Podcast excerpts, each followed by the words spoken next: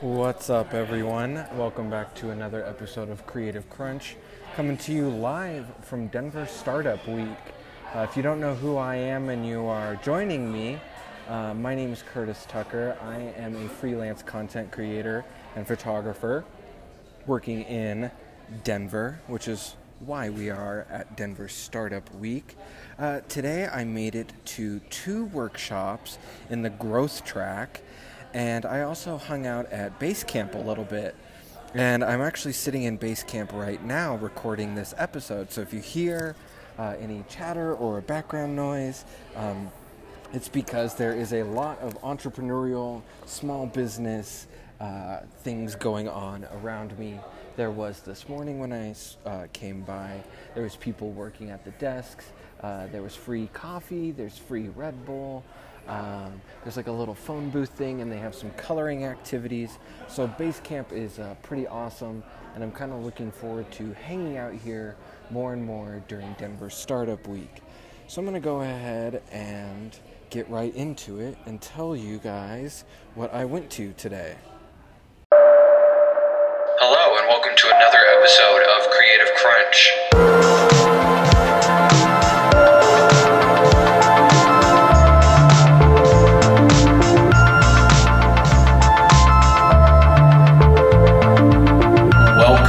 Creative Crunch.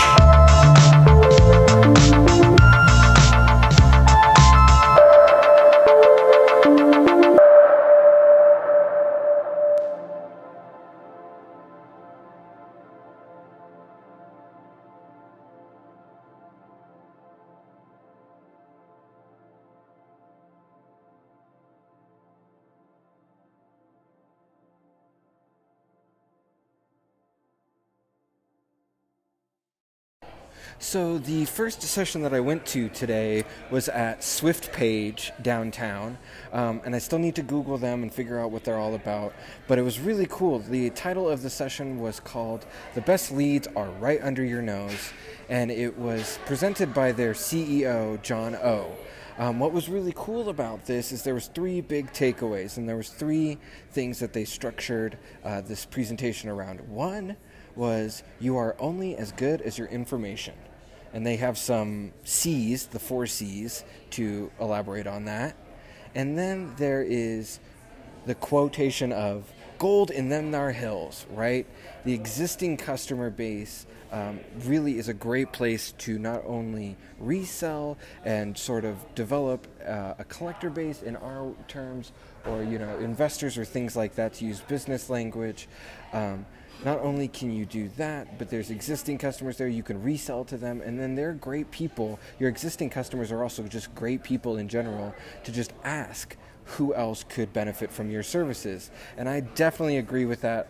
That's kind of primarily how a lot of my photography business goes down, is if I'm taking pictures of one person, how do I then either resell to that person, right, take multiple photo shoots with that person, or how do I then get them to refer me, right? Is it through a Facebook review, or is it through this more direct process of just client-to-client referral? But that's probably a bulk of my photography business right now, is through this philosophy that they were using at Swiftpage, which is gold in them thar hills, right?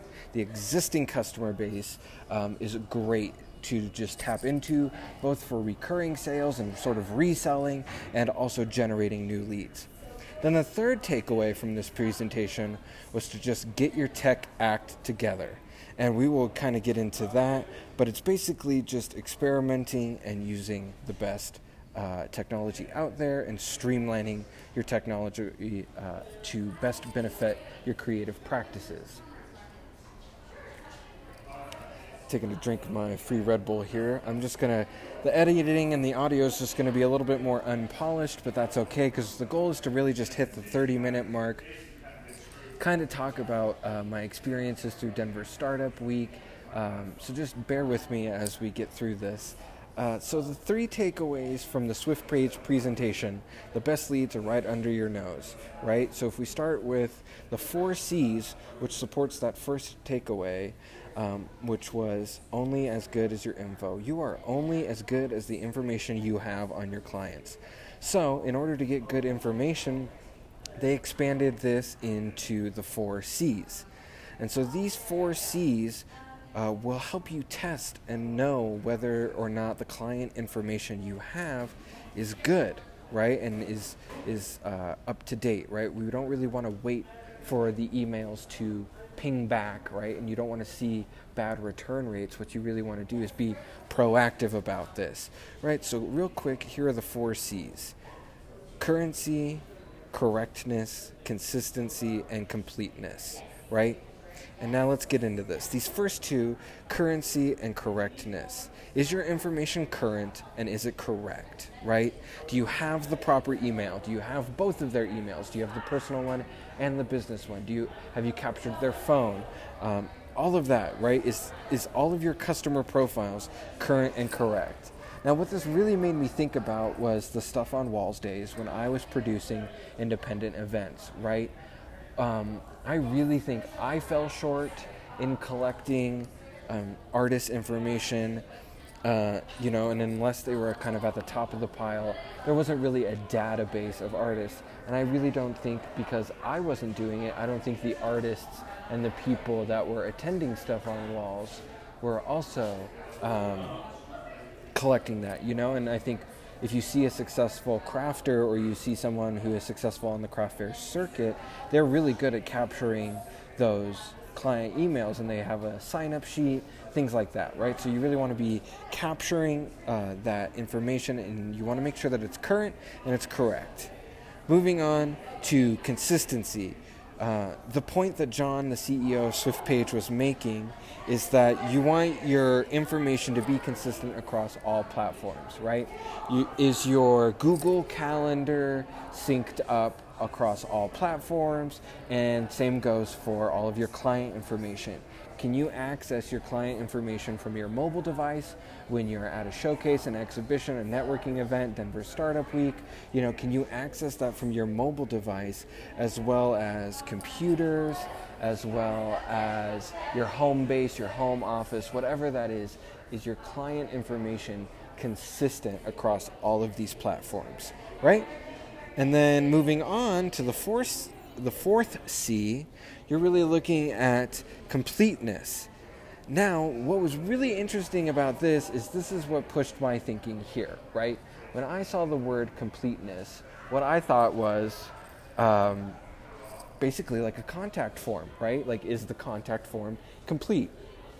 Are you getting people to fill out everything in the contact form, right? Simple, easy enough. That's what I thought. But as John highlighted, you want to even capture your interactions with your clients, you know? During the Stuff on Walls days, I would kind of keep a mental tab of who I was seeing repeatedly, what kind of artists were being great at not only both signing up, but being proactive in the marketing and things like that. So I would keep kind of a mental list, right, of these interactions. But now, building my new photography business and this content creation business and whatever that is, and being a sole proprietor, I definitely need to be documenting and capturing every time someone books a photo session, actually shows up for that photo session, notifies me when they have received and downloaded their photos, and my connections with them. You know, like, am I doing my job of inviting them to every single event that's coming up? Am I learning how to funnel them into larger sessions, right? Like, if I do a free headshot or if I do a $30 photo session, am I reselling to them, and am I documenting the efforts that go into that resell and the contact that is happening in between? Because I think what that will lead to for me is something that I hadn't considered, which was the cost of customer acquisition, right?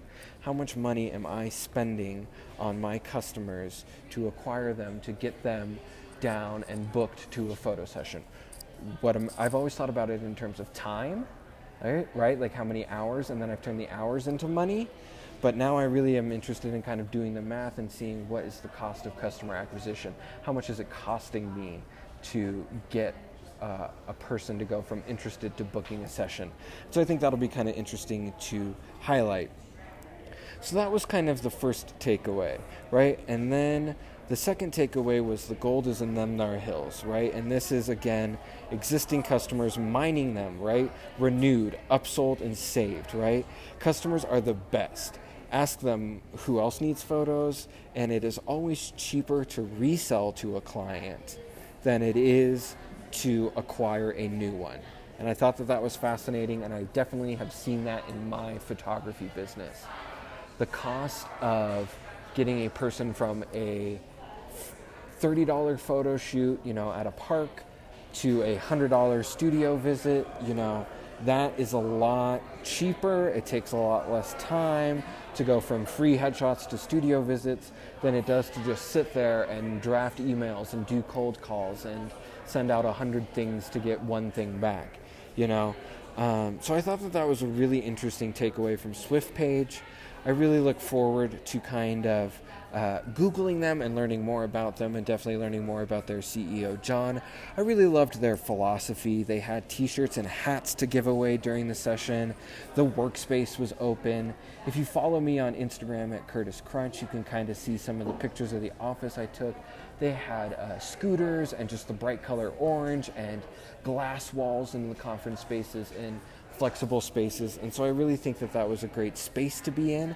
And I think is a great side perk of Denver Startup Week, right? Is to not only gain access to CEOs and to network and to bump into all sorts of people, but to see creative office spaces and to see sort of this new architecture and style in action. And it's been really cool for me to see that with my eyes. I personally have not been exposed to that a lot. So it's cool to kind of see flex spaces and workspaces moving. So we're going to take a quick break because we're hitting the 10-minute mark. And then once we get back from a little song or from a little break, we will get into my next workshop, which was all about event planning. Thanks for listening.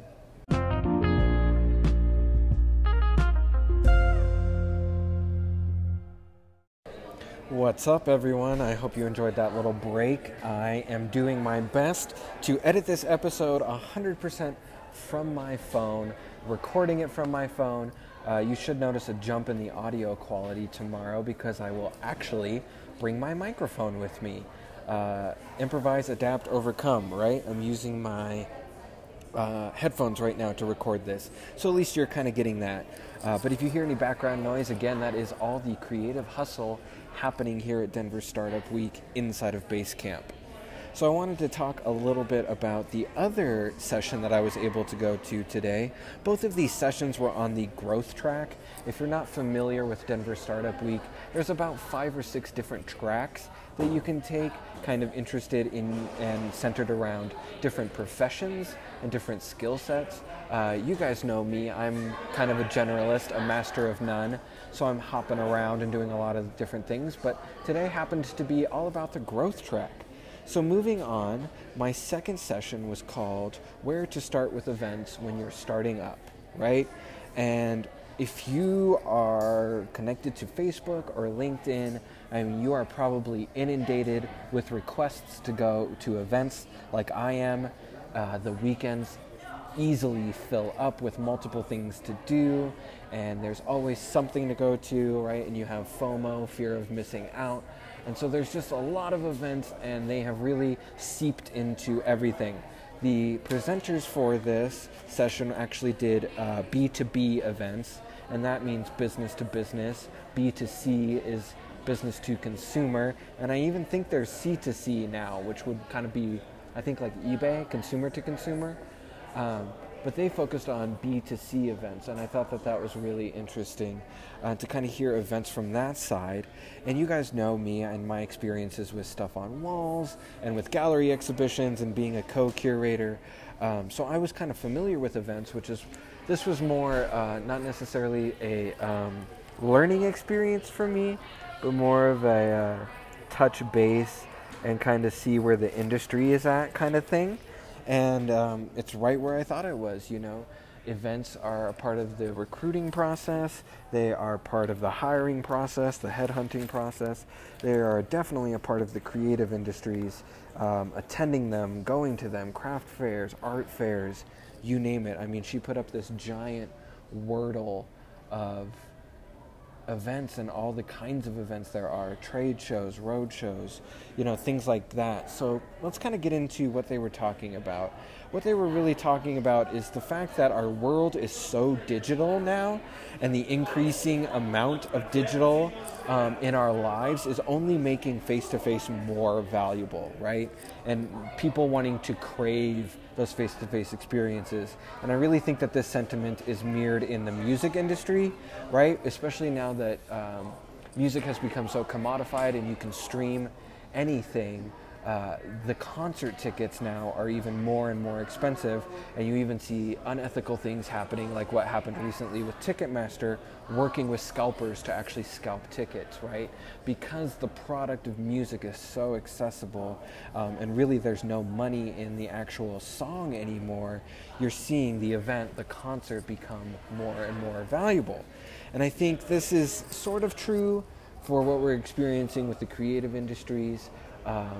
You know, because exhibitions are so Instagrammable and those moments are so Instagrammable, actually going to the exhibition is even more and more valuable and even more and more coveted and more of a status symbol, I would have to say, right? If you have access to the certain art industry events, if you can afford tickets, if you have certain memberships, things like that, and access to events, it's definitely a status thing. Moving on, they talked a lot about audience and how you really need to know who your event is for rather than where it's going to be or what it's going to serve, right? This is all about who you want to show up and what is going to happen. And I think what was really interesting is they even went into knowing the mindset of one of the attendees of your event, right? How do they think? What do they know? What do they want to know? Do they have a desire to learn? How are they feeling? And what are they going to do? And I think that was really interesting. I definitely kept that in mind with Stuff on Walls. That is why I repeatedly used DIY spaces, accessible spaces. It steered me away from things later on after realizing, you know, what the audience wants and really looking for where the audience is and where they're kind of hanging out and what they were already doing and piggybacking off of that. If the audience was super stoked and Facebook was abuzz about what was going on in the Rhino District for Final Friday, I would try to wiggle myself into Final Friday somehow, right? And if it was First Friday in the Santa Fe Arts District, I would figure out how to wiggle my way into the Arts District on Santa Fe and find a space there. Right? So it's really more about knowing where your audience is, where your audience is going, where is it hot and trending for your audience right now? What are they into and where are they going? And that's where you should be putting your event. You shouldn't be putting your event in no man's land, expecting people to come all the way to you.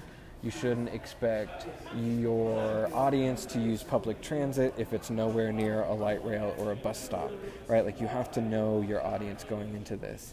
And then I think the other interesting thing to take away from this is, like, the ownership over the event.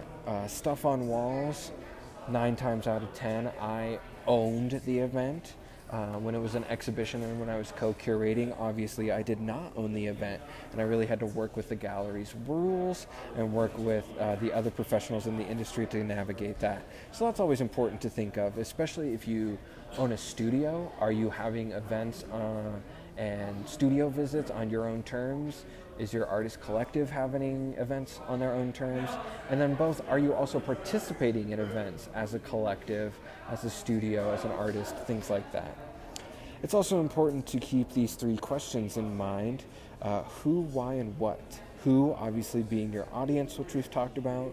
Why is your business priority? Why are we having this event? Right? I had Stuff on Walls because I knew there was a lot of independent artists who just wanted to test things out with low barriers of entry, right? Low fees, low risks. They wanted a safer space to play with a lower barrier of entry. So what is the business priority? What are you as the creative professional trying to get from this event? And then what? What is your measurable objective?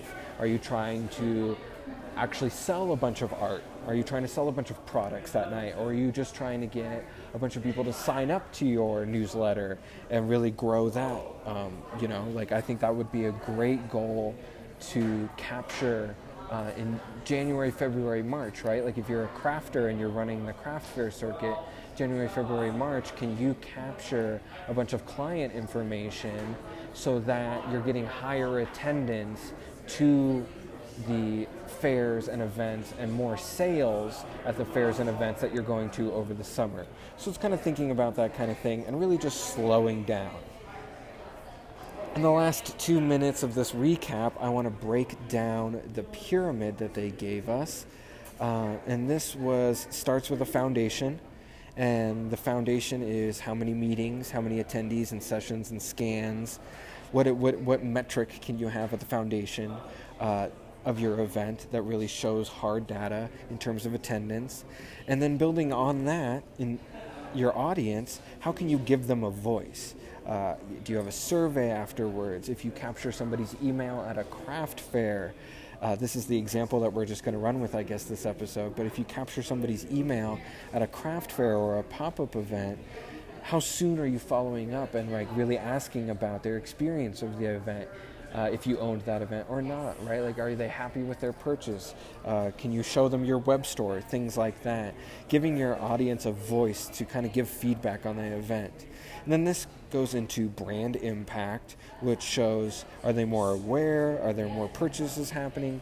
What is sort of the before and after of the event, right? Like, if you're getting a metric of an attendee before the event, you also need to be getting a metric from the attendee after the event so that you can see what's going on and see the impact of the event. And then that leads into, this overall business impact, this leads, revenue, and engagement. I have a whole nother page of notes. Maybe I'll get to that in some other form of social media, but I am kind of sticking to my little rule for a 10-minute recap of these sessions. I'm gonna go find some food. I think there's like a little farmer's market happening with free samples.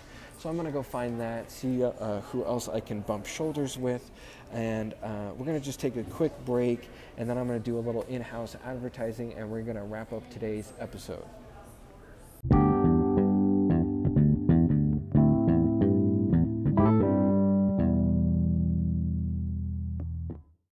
All right, welcome back.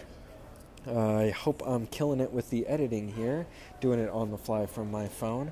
Just wanted to thank you so much for listening to today's mini-sode. I'm going to be doing these all throughout the week as I go to Denver Startup Week, just to kind of immediately share as much information as I can, as fresh as it is in my brain, to just kind of disseminate that to all of my listeners and to anyone who maybe wasn't able to go to the same sessions I was able to go to, or things like that. If you are at Denver Startup Week, make sure you get at me on Instagram or Twitter at Curtis Crunch. I would love to meet some of you guys at headquarters or some of the other parties happening this week. And if something resonated with you, feel free to leave an audio message right here on Anchor.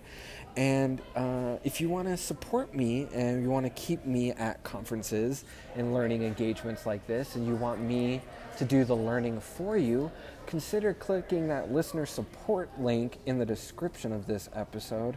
That will take you to a page on Anchor where you can securely make a 99-cent donation. Just that alone is enough fuel and fire to keep going to events like Denver Startup Week and possibly afford fees to other conferences and events in the future.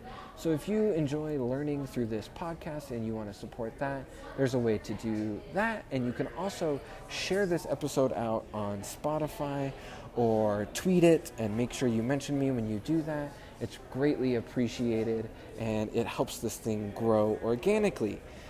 Thanks so much. We will see you guys tomorrow. I have no idea what I'm doing because I haven't looked at my calendar for a while, so it'll be kind of a surprise. But follow me on Twitter and Instagram to kind of keep up with this as we go.